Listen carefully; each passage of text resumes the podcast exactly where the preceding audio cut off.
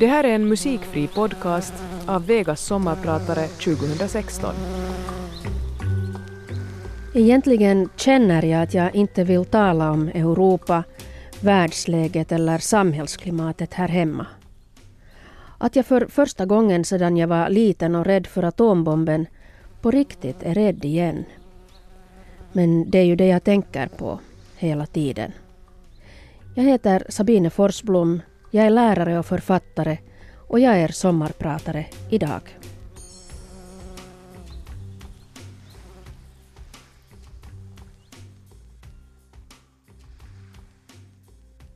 Ryssen sa mina kusiner i Lappträsk när jag var liten.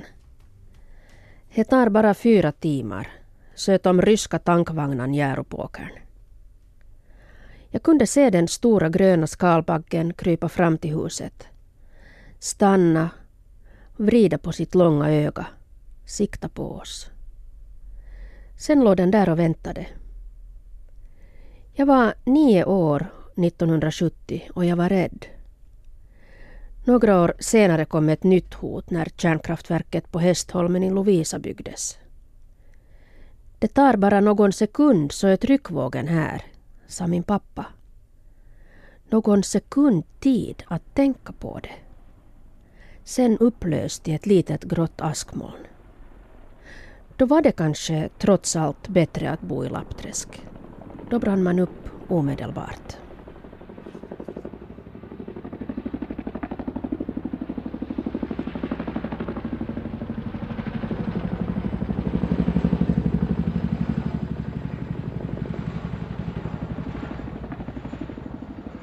När jag var liten drömde jag om hur de gröna helikoptrarna jag sett flyga in över Vietnam långsamt med fördröjt ljud flyger in över vårt kvarter.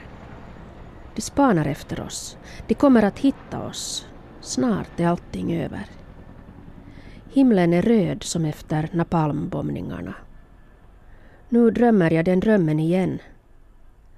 Wagners Valkyria har jag lagt till själv i efterhand efter att ha tittat på Oliver Stones Vietnamfilm Platoon. En vidrig film om krigets fasor och absurditeter. På filmplanschen för Stanley Kubricks Full Metal Jacket en stridshjälm med patroner, texten Born to kill och ett fredsmärke. En bild av EU idag. Fredspristagaren med patroner i stridshjälmen. Det gick så snabbt som en atombomb ungefär. Så var hela min relativt trygga världsbild förändrad, sönderbombad, uppbränd. Och vad var det som åstadkom det? Det var vår blindhet och dövhet inför vad som hände i Syrien år efter år. I Palestina, i Afghanistan, Pakistan, i Bangladesh, i Kongo, Rwanda, Libyen. Listan kan göras längre. Jag minns i fjol när jag undervisade invandrare i svenska vid Borgå folkakademi. En av mina studerande skulle leta efter ett av sina barn i Syrien. Själv hade han flyttat till Finland för många år sedan och hans barn var nu vuxna. Men nu hade han förlorat kontakten med dem och vi fyllde tillsammans i uppgifter på Röda Korsets blankett för att försöka ta reda på vad som hade hänt. På en punkt skulle adressuppgifter införas. I Aleppo finns inga adresser mer, sa han.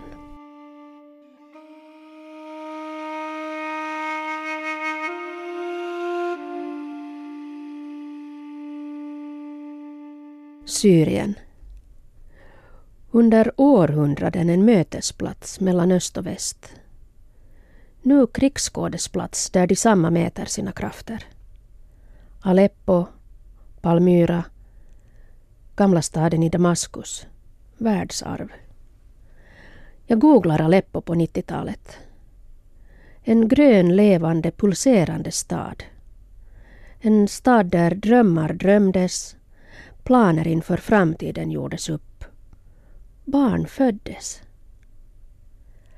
För många år sedan läste jag Khaled Hossinis första bok Flyga drake och insåg hur vackert Kabul en gång varit.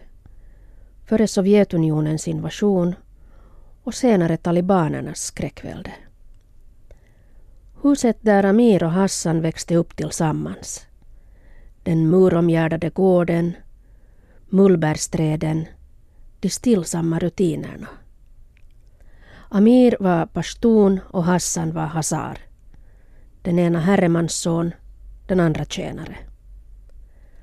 Det är väl där det onda sitter. Att den ena står över den andra. Att den ena bestämmer över hur livet, i de mest privata delarna bestäms. Som vad man har råd att äta och hur man har råd att klä sig. Att vi alla sett dem som lever i radioskugga, i arbetslöshet. Dem som inte längre behövs till något. Sett dem slängas som en gammal arbetshandske i soporna. Att vi sett det och vänt bort våra ansikten. Accepterat att det är så. Väntat på att någon, alltid den där någon, ska göra någonting. Jag tittade på Virpi Sotaris dokumentär Hilton i våras. Ungdomar i Helsingfors som inte har mål och mening med sina liv. Som driver och fördriver. Vi sitter med en osäkrad granat i famnen och stirrar ut i luften. Så där som George W. Bush gjorde efter attacken på World Trade Center den 9 november 2001. Paralyserade, oförmögna att reagera i tid. Inte ens när tornen faller vill vi förstå att kriget nu förs på vår egen mark. Precis som Isis i Syrien och Irak har Soldiers of Odin här hemma en allt mera växande grogrund för rekrytering. En tidigare Isis-soldat sa det i en intervju en gång. Varför krigar jag? Jag blev erbjuden ett sammanhang, en känsla av att vara någon, att vara sedd att någon behövde mig. Tron var bara en täckmantel. Vi var ett pojkgäng som lekte. De är ett pojkgäng som leker. Jag heter Sabine Forsblom och jag är sommarpratare idag. Och nu har jag trots allt talat om det här som jag inte vill tala om i flera minuter. Mitt i den vackraste sommaren har jag igen en gång dränkt mig, och tyvärr nu också er, i detta flöde av katastrofnyheter som kommer över oss, snabbt som en tryckvåg. Och vi står där, nakna. Det värsta är att jag blir så trött att jag känner att jag inte orkar engagera mig, inte orkar ta emot. Jag talar bara med sådana som tänker ungefär som jag själv.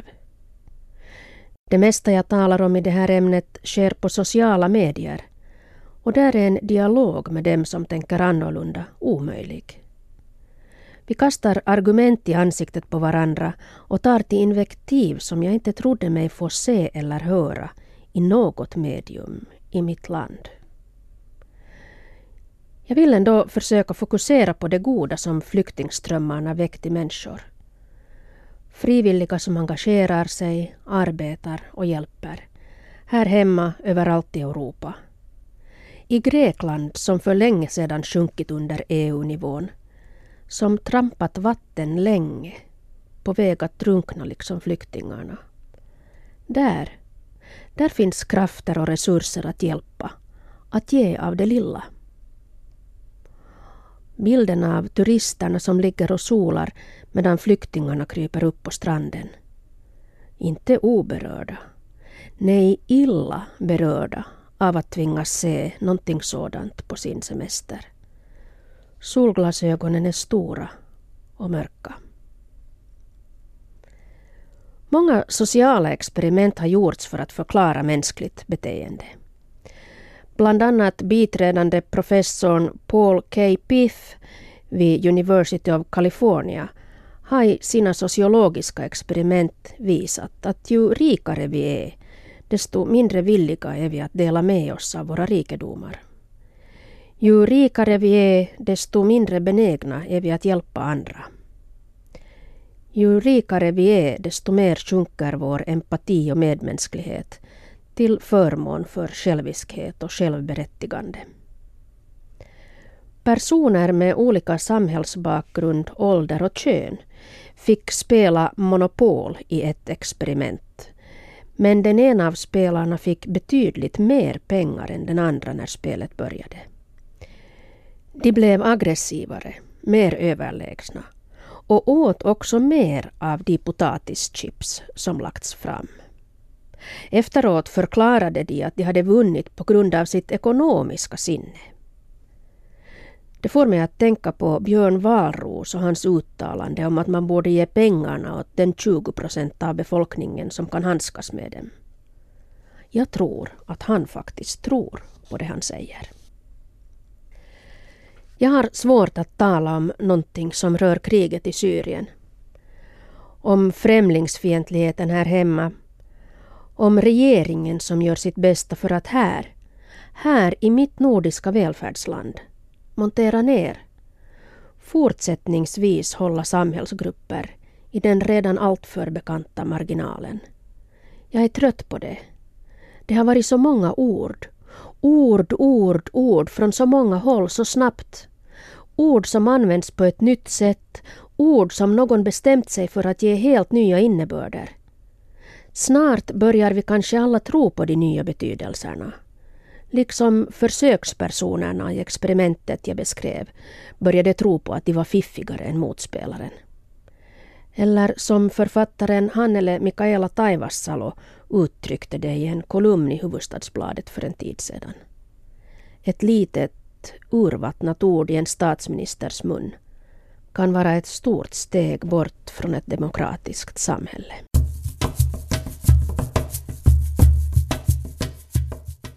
I min klass i svenska för invandrare hade suttit många nationaliteter från många världsdelar. Europeer, asiater, nord och sydamerikaner, afrikaner, australiensare.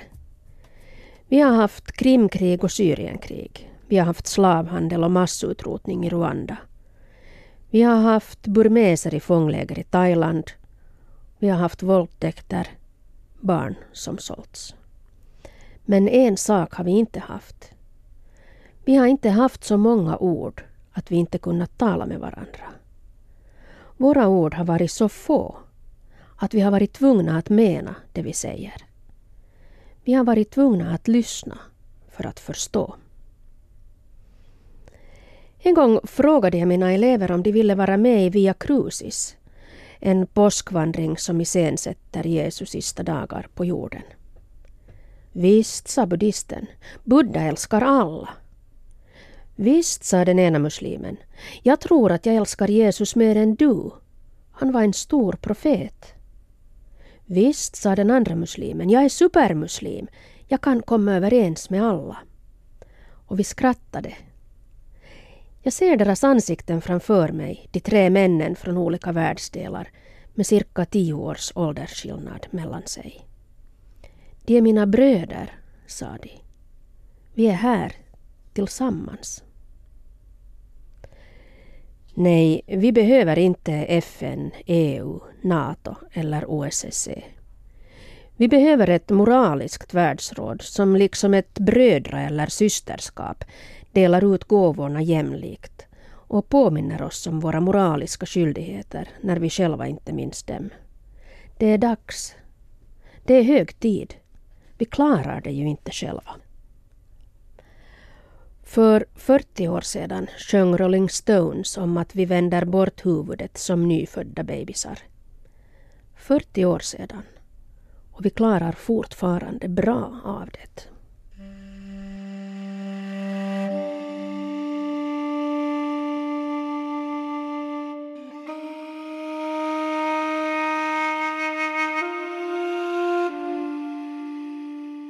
J'accuse. Jag anklagar. Jag anklagar er som dödar. Barn, kvinnor, män, unga, gamla, muslimer, kristna, hinduer, buddister. Jag anklagar er som förstör våra minnesmärken. Så kommande generationer inte längre kan ta på dem. Se hur stenansiktena tittar ut över förstörda landskap, skövlade byar och städer stenansikten liksom våra. Om vi mister vårt kulturarv, bilderna av vårt gemensamma förflutna, bilderna som visar vilka vi är, vad vi hoppats på, längtat efter och arbetat för, vilka är vi då? Jacques, jag anklagar er som inte lyssnar. Er som pratar tomma ord och tar deras innehåll ifrån oss. Ni borde alla ställas inför folktribunalen i Haag anklagade för folkmord. Ni som drivit era egna intressen, som vänt bort era ansikten, glidit förbi i svarta bilar med färgade fönsterrutor. Ni som satt vapen i händerna på bödlarna, ni som skott er på andras död, tvättat er i deras blod. Jag anklagar er. Jag vill se er dömda och jag vill se er avtjäna ert straff. Jacques, jag anklagar er. Vad gör ni för att förhindra det som händer nu? Vad gör ni för att det inte ska hända på nytt och på nytt och på nytt igen? Vilka resurser sätter ni nu in, stort och synligt, för att motverka ojämlikhet, fattigdom, svält, förtvivlan och hat? Nu, medan vi i vårt liv i lyx och överflöd skapar en hunger efter någonting som är ouppnåeligt, som föder drömmar, avund, habegär. Hur tror ni att världens befolkning stillatigande kommer att titta på utan att reagera? Ni som tror att era liv är mer värda än andras. Ni som tagit orden ifrån oss så att vi, världens folk, inte längre ens har ord för att uttrycka vad det är vi anser att vi har rätt till. Jag anklagar er. Det är ert fel. Det är mitt fel.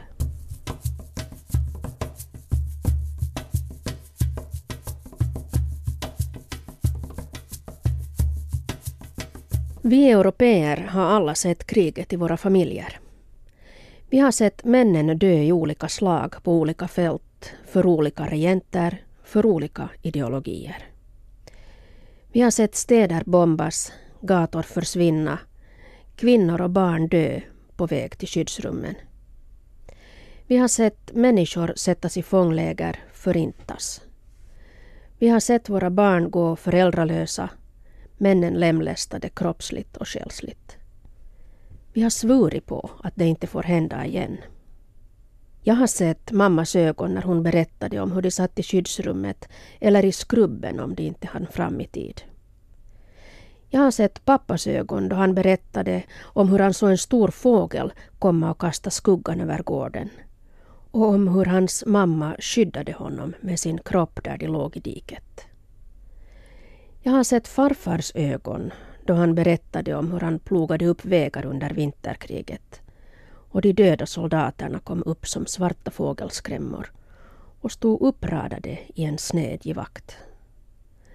Jag har sett morfars ögon när han berättade om hur hans far mötte sin bror på isarna utanför Pellinge.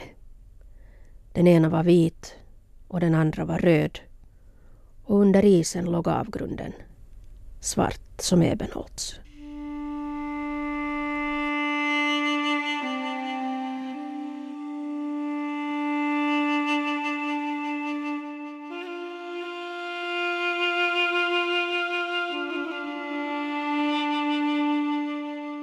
I det här sommarpratet har jag spelat mycket musik som använts i olika filmer om Vietnamkriget. För det är de bilderna jag nu igen ser framför mig. Det var det första kriget som televiserades.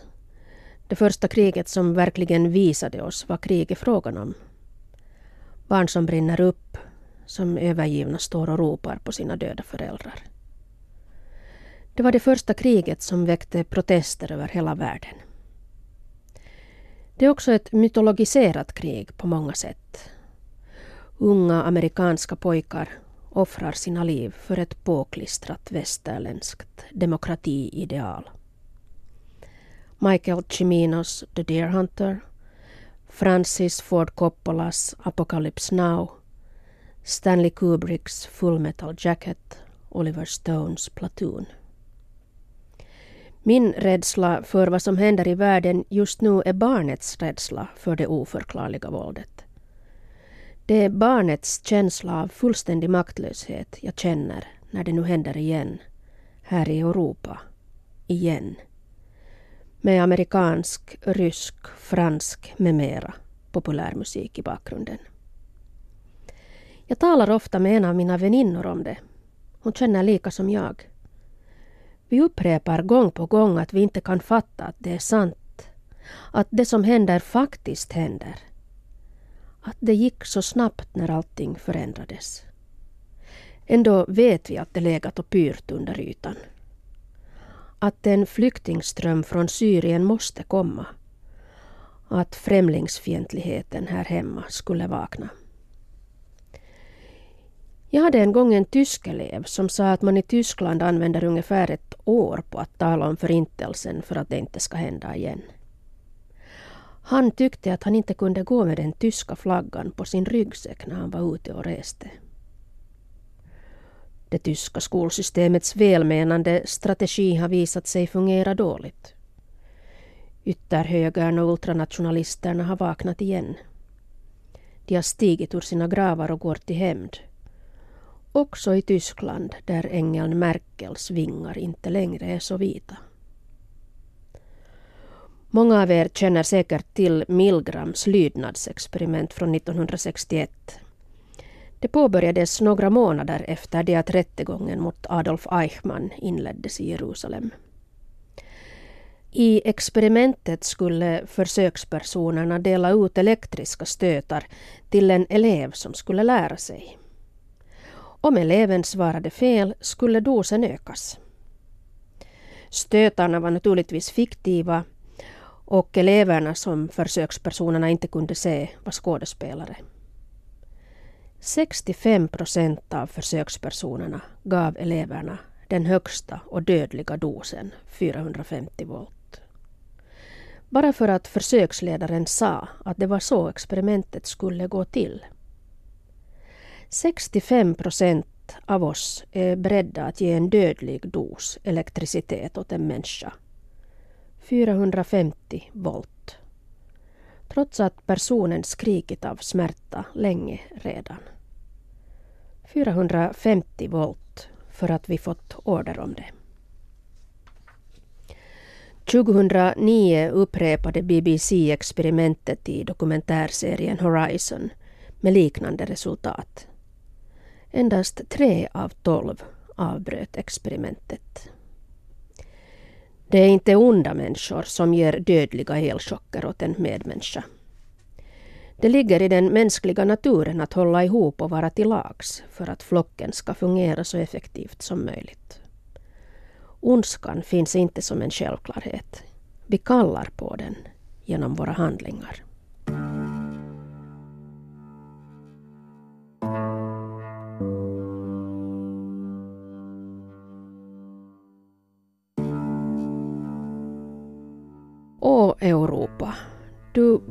Blodiga, fula kontinent.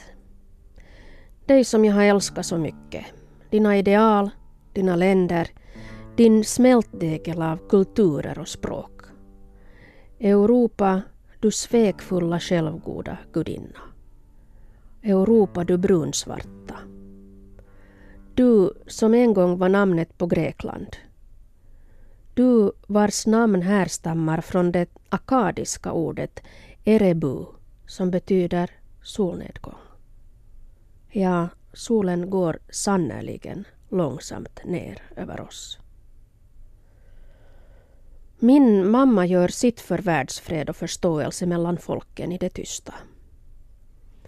Under många år har hon haft ett, ja, ett slags förhållande med en utländsk man. De träffades vid hennes postlåda en tidig morgon när mamma i sin iver stod och väntade på tidningen.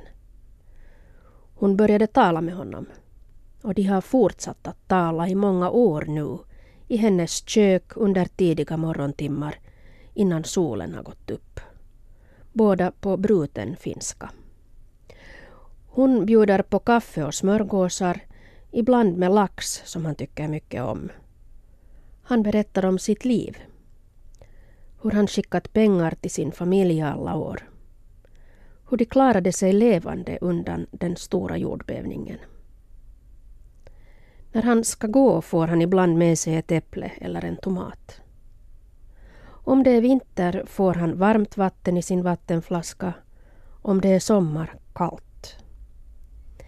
En morgon berättade han glädjestrålande för mamma att han nu har två jobb. Nu har också jag råd att köpa lax till min familj, sa han.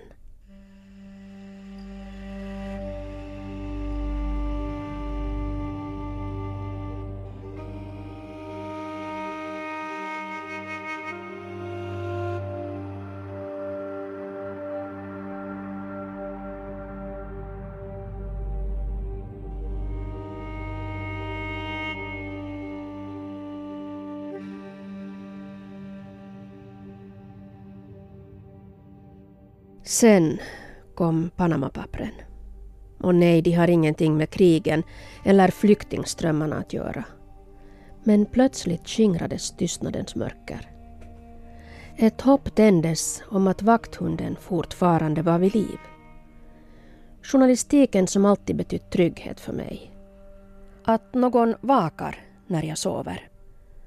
Journalistiken som jag också börjat förlora tron på efter det att våra beslutsfattare bara kunde vägra intervjuer, inte kommentera, inte ta ställning, kräva att YLE, den största dobermannen vid porten, ska försvagas genom hårdbantning. Plötsligt var det åtminstone någon som tvingades kommentera, tala ett språk som vi förstod. Orden. Orden kom tillbaka och med dem hoppet om att det faktiskt betyder någonting vad vi säger. Och på något sätt hoppas jag att det också ska kunna ha en, om en aldrig så liten, effekt på hur vi rumsterar om i världspolitiken. Att maktfullkomligheten fått sig en törn. En spricka i fasaden där kanske orden kan ta sig in igen. Att det betyder någonting när vallöften ges att det betyder någonting när man stöder envåldshärskare som inte lyssnar på sitt folk. Och kanske, kanske det finns en möjlighet till ett nytt samhälle för alla. Där frihet betyder frihet. Jämlikhet betyder jämlikhet. Och broderskap betyder broderskap. Kanske. Eventuellt. Någon gång. Förhoppningsvis. Jag heter Sabine Forsblom och jag har varit er sommarpratare idag. Radio Vega.